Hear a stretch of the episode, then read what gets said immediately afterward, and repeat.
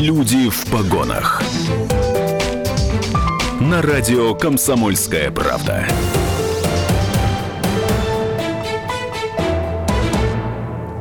17 часов 3 минуты в Екатеринбурге. Мы слушаем и вещаем на 92,3 FM, эм, в Нижнем Тагиле на 96,6 и в Серове 89,5. Меня зовут Людмила Варакина.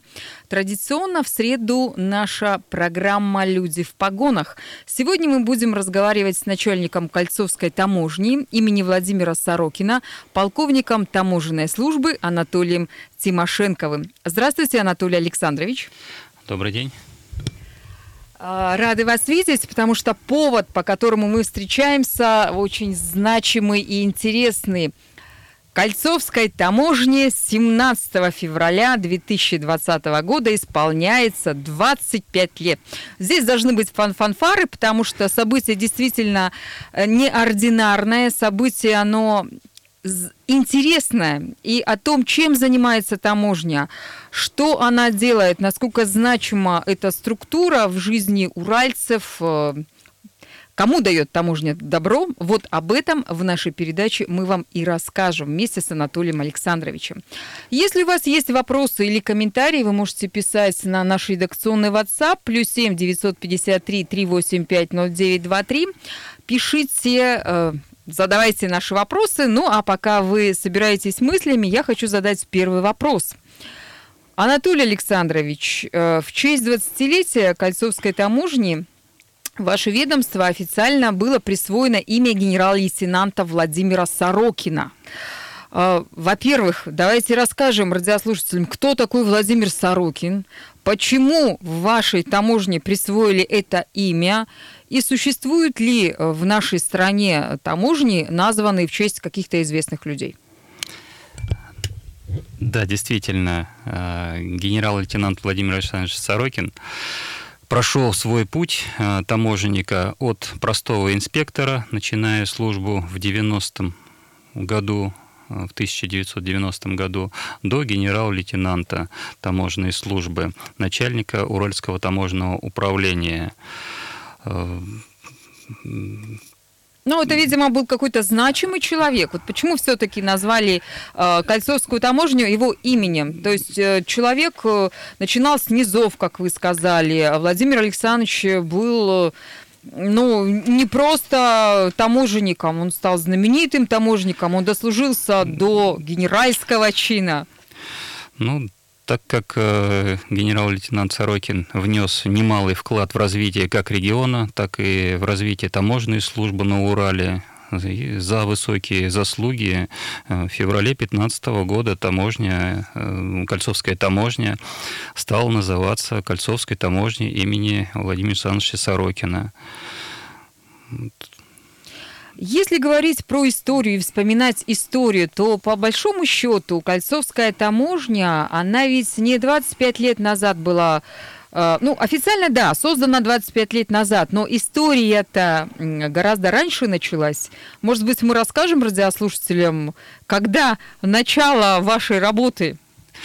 Э, вы знаете, наверное, да, действительно, не 25 лет назад, а если углубиться вообще в историю, то есть такой интересный исторический момент. В 1943 году президент Рузвельт, э, летя с, Тегерана, э, с Тегеранской конференции, его путь лежал через э, Урал.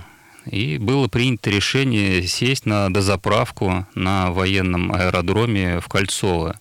То есть первое иностранное воздушное судно было оформлено еще в 1943 году. И также, если вспомнить историю вообще открытия воздушных э, ворот молодой России, то первые рейсы с пассажирами за рубеж начали летать еще в 1991 году. Это были чартерные рейсы тогда в Испанию. Э, вскоре появились турецкое и египетское направление.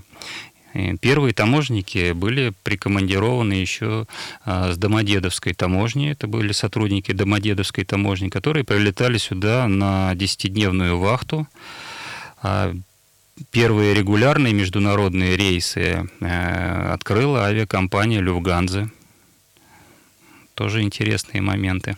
Да, действительно, э, если вспоминать э, в те годы еще в 20 веке, э, Урал был закрытой территорией, той территорией, куда ну, мало-мало к нам приезжало иностранцев, по большей части, вот как президент Рузвельт, или на заправку, или с официальными визитами, как это делали другие, э, как правило, коммунистические руководители из разных стран, тут же э, Фидель Кастро, например, к нам приезжал. Но если говорить про регулярные рейсы, про туристический бизнес, который начал в 90-е годы развиваться, то по большому счету как раз Урал-то тогда стал и открытым.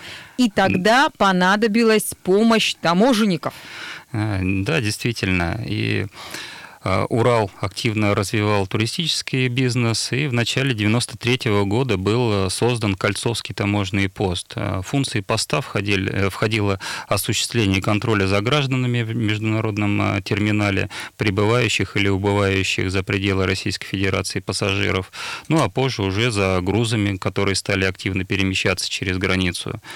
Как я сказал ранее, развивалась страна, развивался регион, и не отставал отставала от этого и таможенная служба. И уже 17 февраля 1995 года на базе Кольцовского таможенного поста Екатеринбургской таможни была и образована Кольцовская таможня. Э, на момент образования таможни ее штатная численность составляла 135 э, человек. Забегая вперед, хочется сказать, что э, до сих пор э, в рядах таможни находится 10 сотрудников, которые стояли у истоков основания таможни, то есть э, с первых дней. Это, это замечательно, это хорошо, что остались эти люди, продолжают дальше трудиться. Вы сказали, что 135 человек начинали э, работать в Кольцовской таможне в далеком 1995 году. А сейчас, в 2020 году, сколько человек у вас числится? Ну, с тех пор э, увеличение штатной численности фактически произошло в два раза. Если говорить э, о статистических данных, ну как без этого? Обязательно э, нужно нам рассказать радиослушателям э, про статистику, про то, сколько там тысяч человек в, у нас в, течение там такого, того или иного года приезжало, уезжало. Я знаю, что у вас эта статистика собрана, вы очень тщательно относитесь к цифрам, поэтому предлагаю рассказать об этом людям. Ну, с развитием региона, с развитием а, деятельности аэропорта Кольцова э, очень активно развивался и пассажиропоток. Вот, к примеру, в 96 году пассажиропоток э, составлял около, за 96 год, пассажиропоток составил около 300 э, тысяч человек.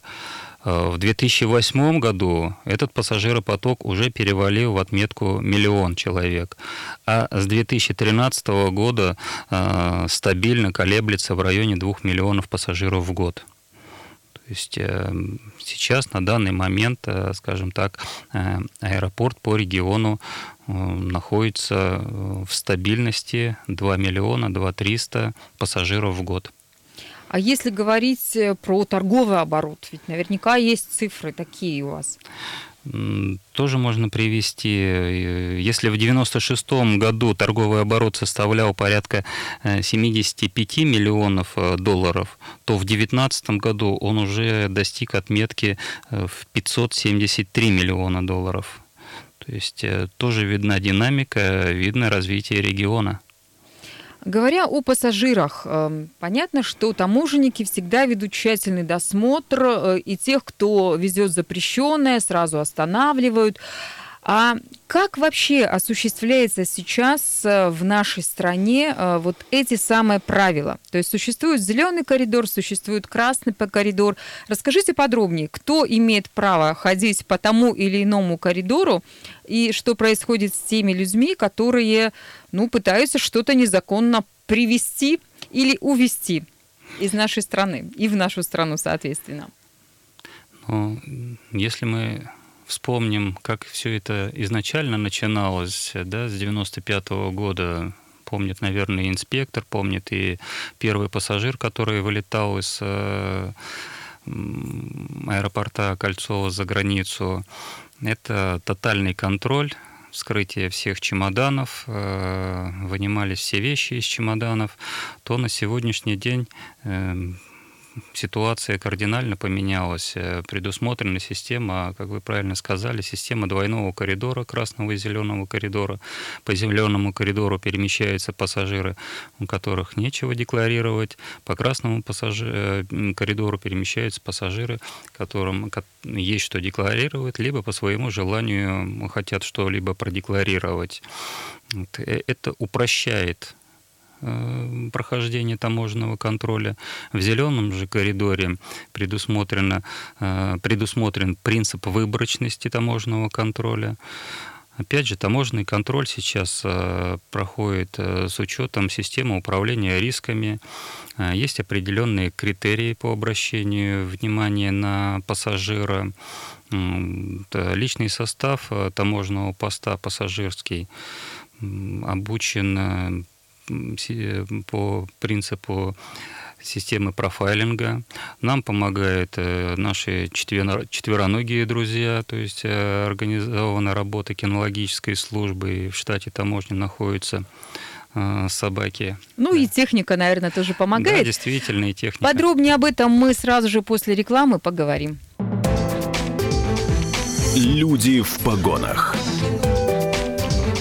на радио «Комсомольская правда».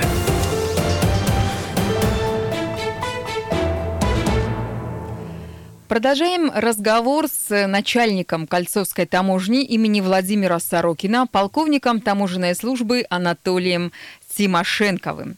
Меня зовут Людмила Варакина, и если есть вопросы к нашему уважаемому гостю, то Анатолий Александрович и я э, сможем ответить на них. Напомню, Э, сообщение вы можете отправлять на наш редакционный WhatsApp плюс 7 953 385 0923. Говорим мы сегодня о 25-летии Кольцовской таможни, которая будет отмечаться 17 февраля. Ну и о том, кому же таможня дает добро.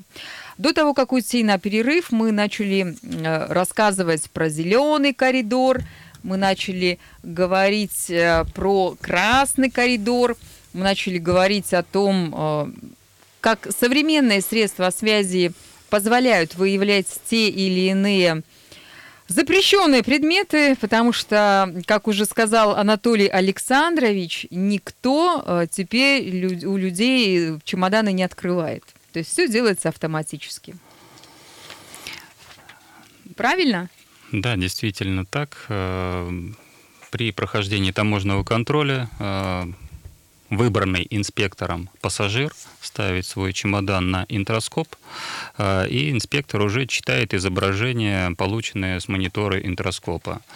И в случае определения каких-либо рисков, как я сказал, вот, э, в таком случае чемодан вскрывается, и уже идет э, фактическое сличение изображения и э, с тем, что находится в чемодане.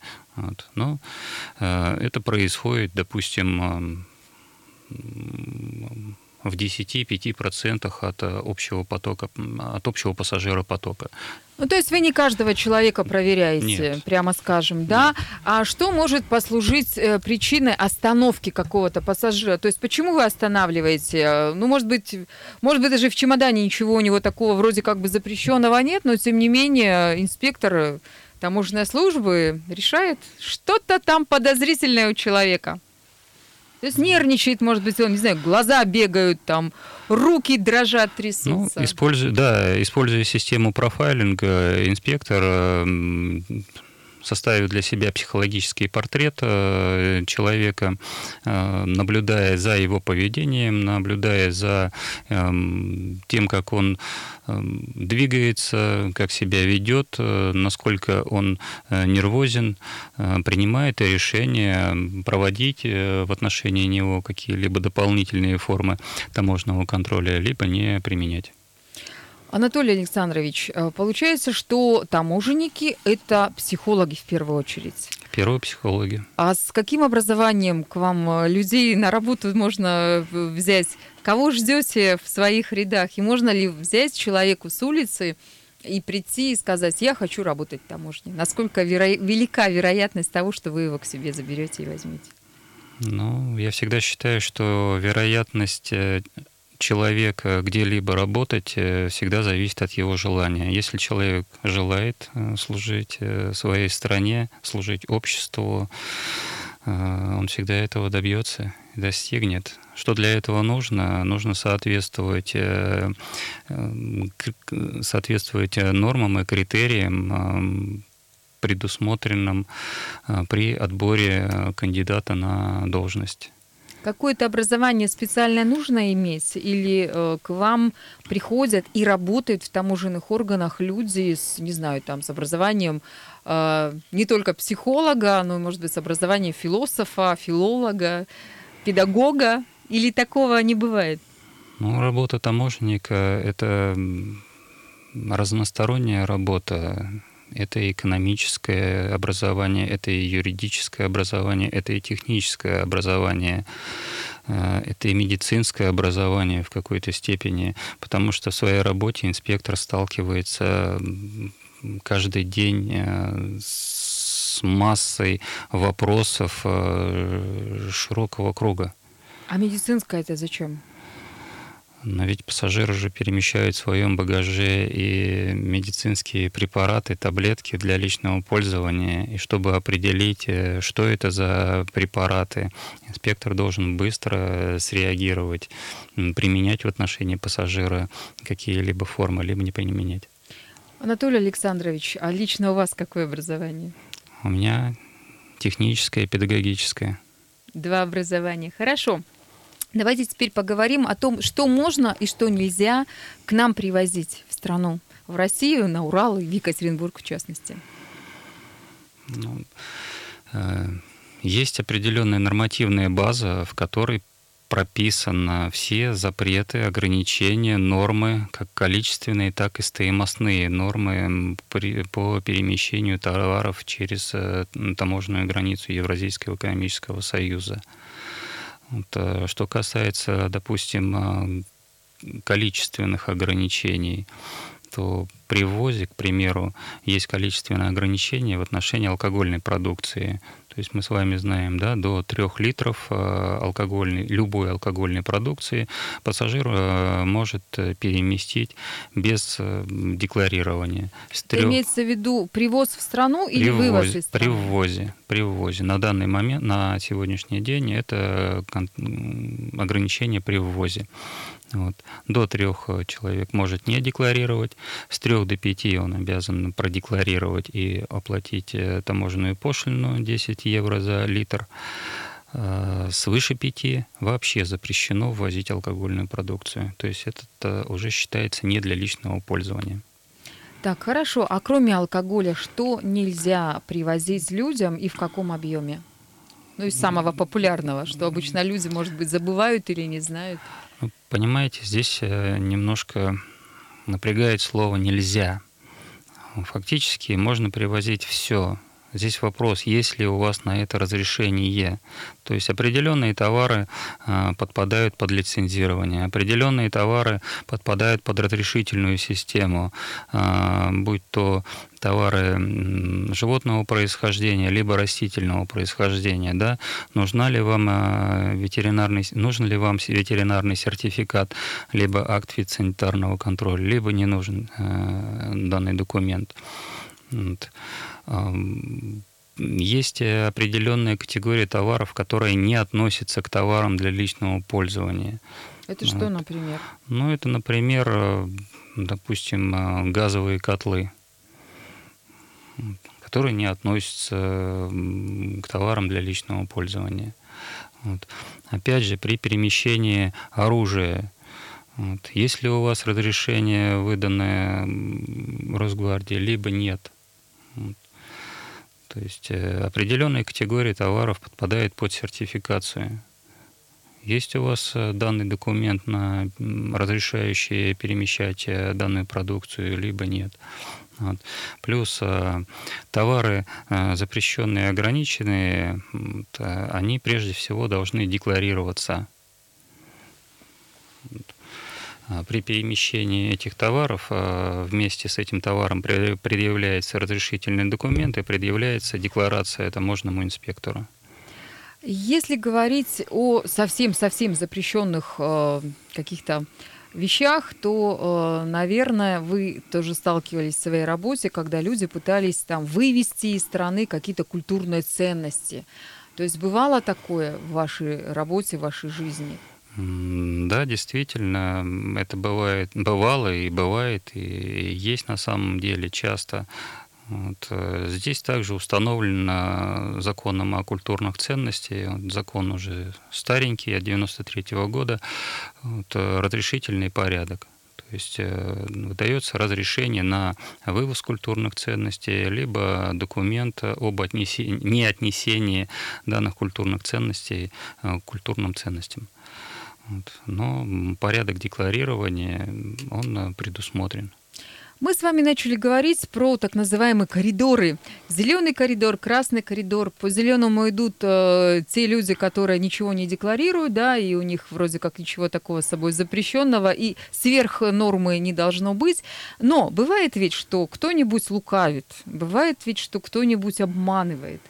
И воспользовавшись вот этим самым зеленым коридором, э, пытаются провести что-то, что нежелательно, ну, либо в тех объемах, в которых нельзя.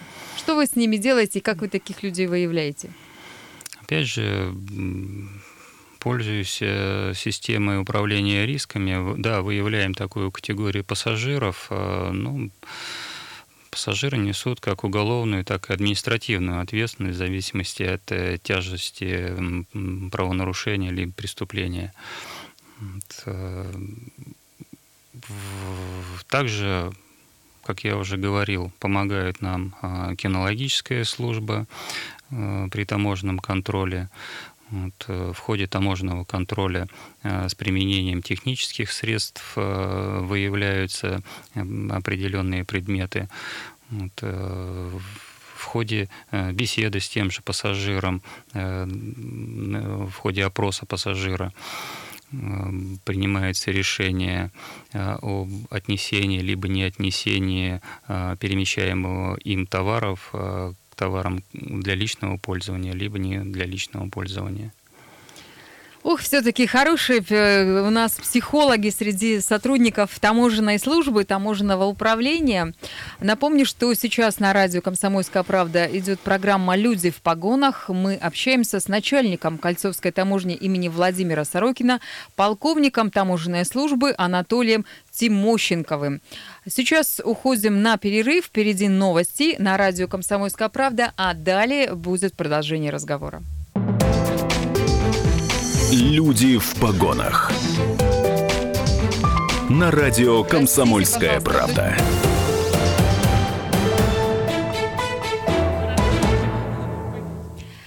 Это радио «Комсомольская правда», Екатеринбург, 92,3 FM, эм, Нижний Тагил, 96,6 и Серов, 89,5. Меня зовут Людмила Варакина. Сегодня мы беседуем с начальником Кольцовской таможни имени Владимира Сорокина, полковником таможенной службы Анатолием Тимощенковым. Анатолий Александрович, э, если говорить про новые нормы, которые сейчас э, введены в отношении валюты, я бы хотела, чтобы вы подробнее для радиослушателей пояснили, что это такое.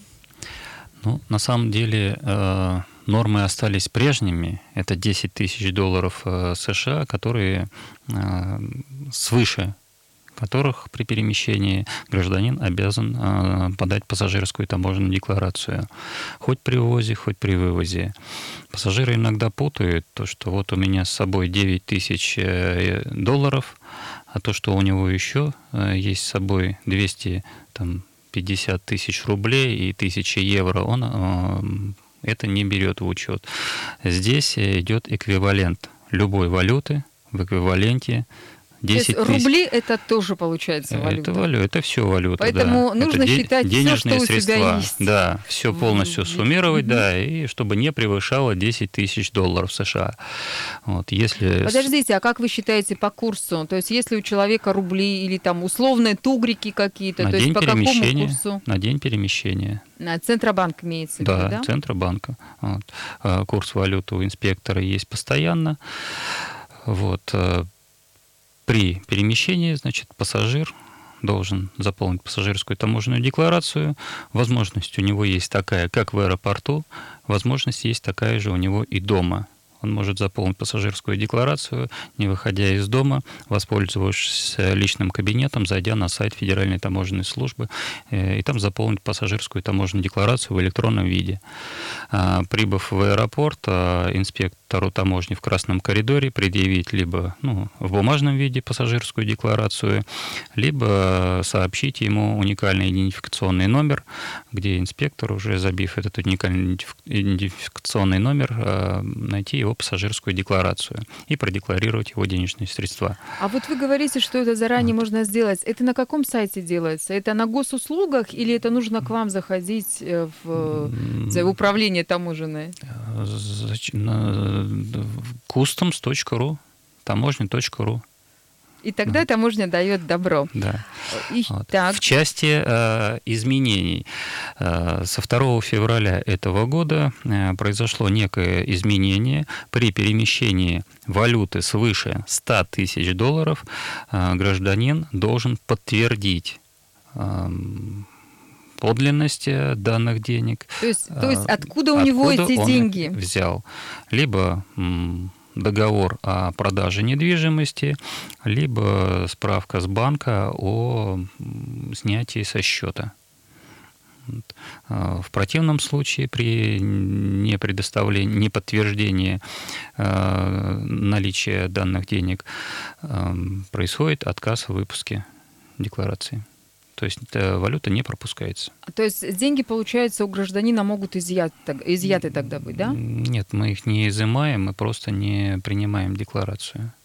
Угу. Так, ну а гражданин-то, соответственно, лететь-то может, куда он хочет? И, пожалуйста, и что? пожалуйста. Не, пропус... не пропускаются, да, денежные средства. Еще один вопрос, который волнует радиослушателей, он связан с, э, с почтой. Вот скажите, сколько можно э, беспошлино ввозить Uh, упал вот этот вот порог или поднялся этот порог? Uh, расскажите об этом.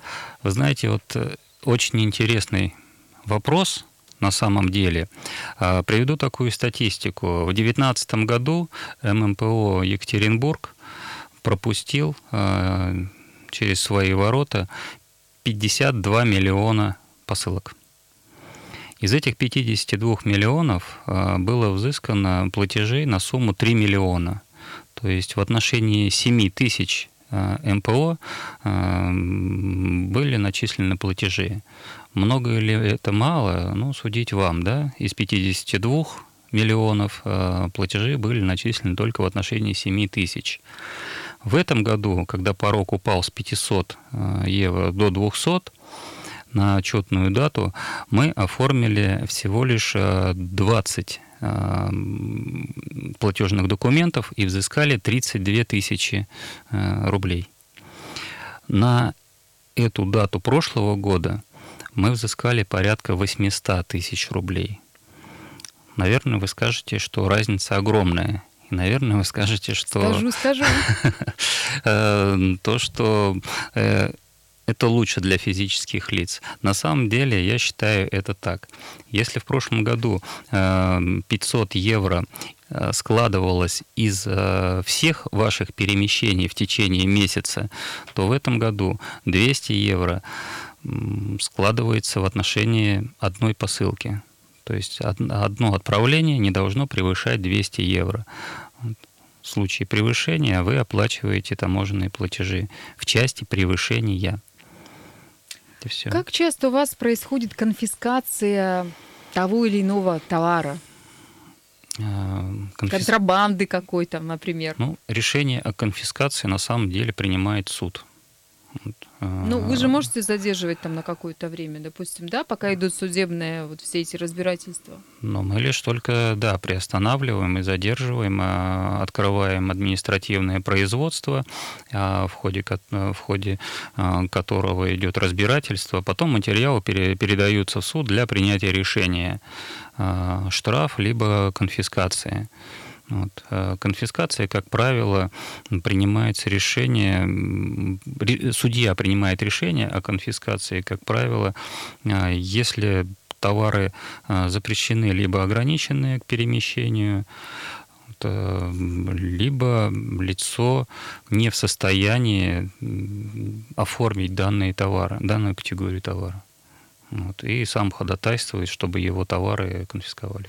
Бывают ли случаи, когда э, изымается у кого-то, конфискуется вот какой-то контрабандный товар, не знаю, опасный товар, и он уничтожается. То есть существует такое. И вообще, куда все вот эти, не знаю, товары, вещи, там, не знаю, что-то там, куда это девается? То есть вы себе забираете, вы в магазинах это продаете?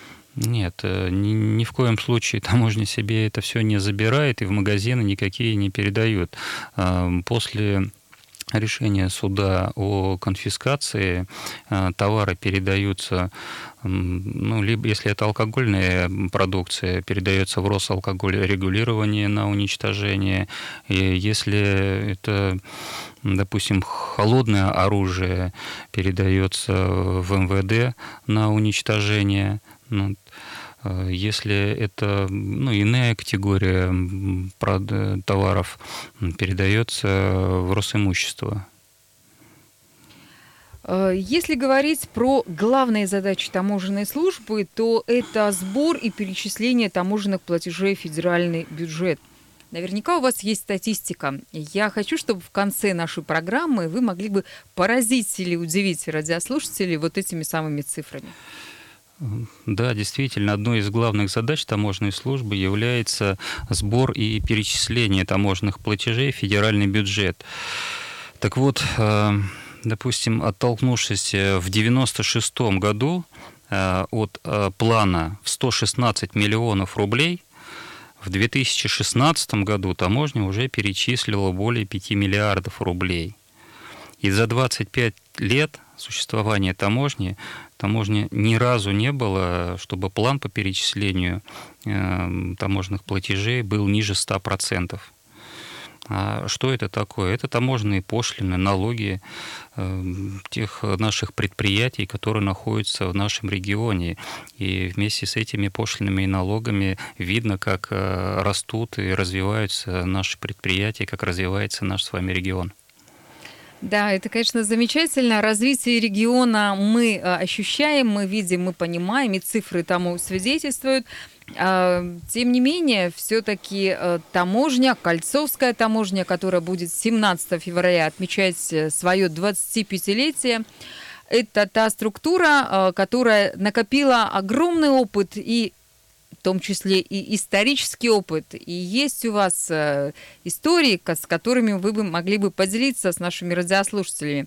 Что же случалось такого необычного за годы вашей работы и за годы работы Кольцовской таможни?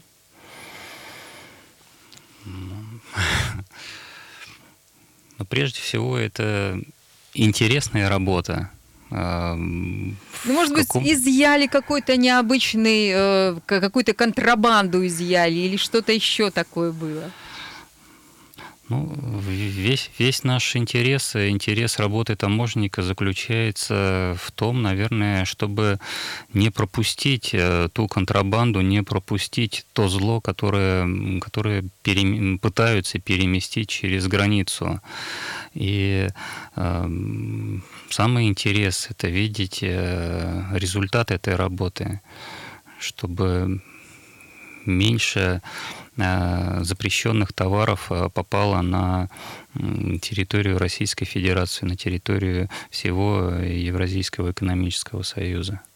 Получается, что вы стоите на страже границы нашей Родины э, и не только следите за перемещением запрещенных или разрешенных товаров, но и не пропускаете, вот в частности, к нам сюда на Урал, что-то такое незаконное.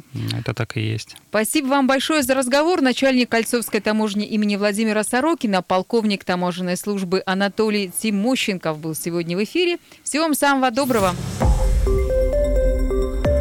Радио «Комсомольская правда». Более сотни городов вещания – и многомиллионная аудитория. Екатеринбург 92 и 3 FM. Эм. Кемерово 89 и 8 FM. эм. Владивосток 90 и 4 FM. эм. Москва 97 и 2 FM. Слушаем всей страной.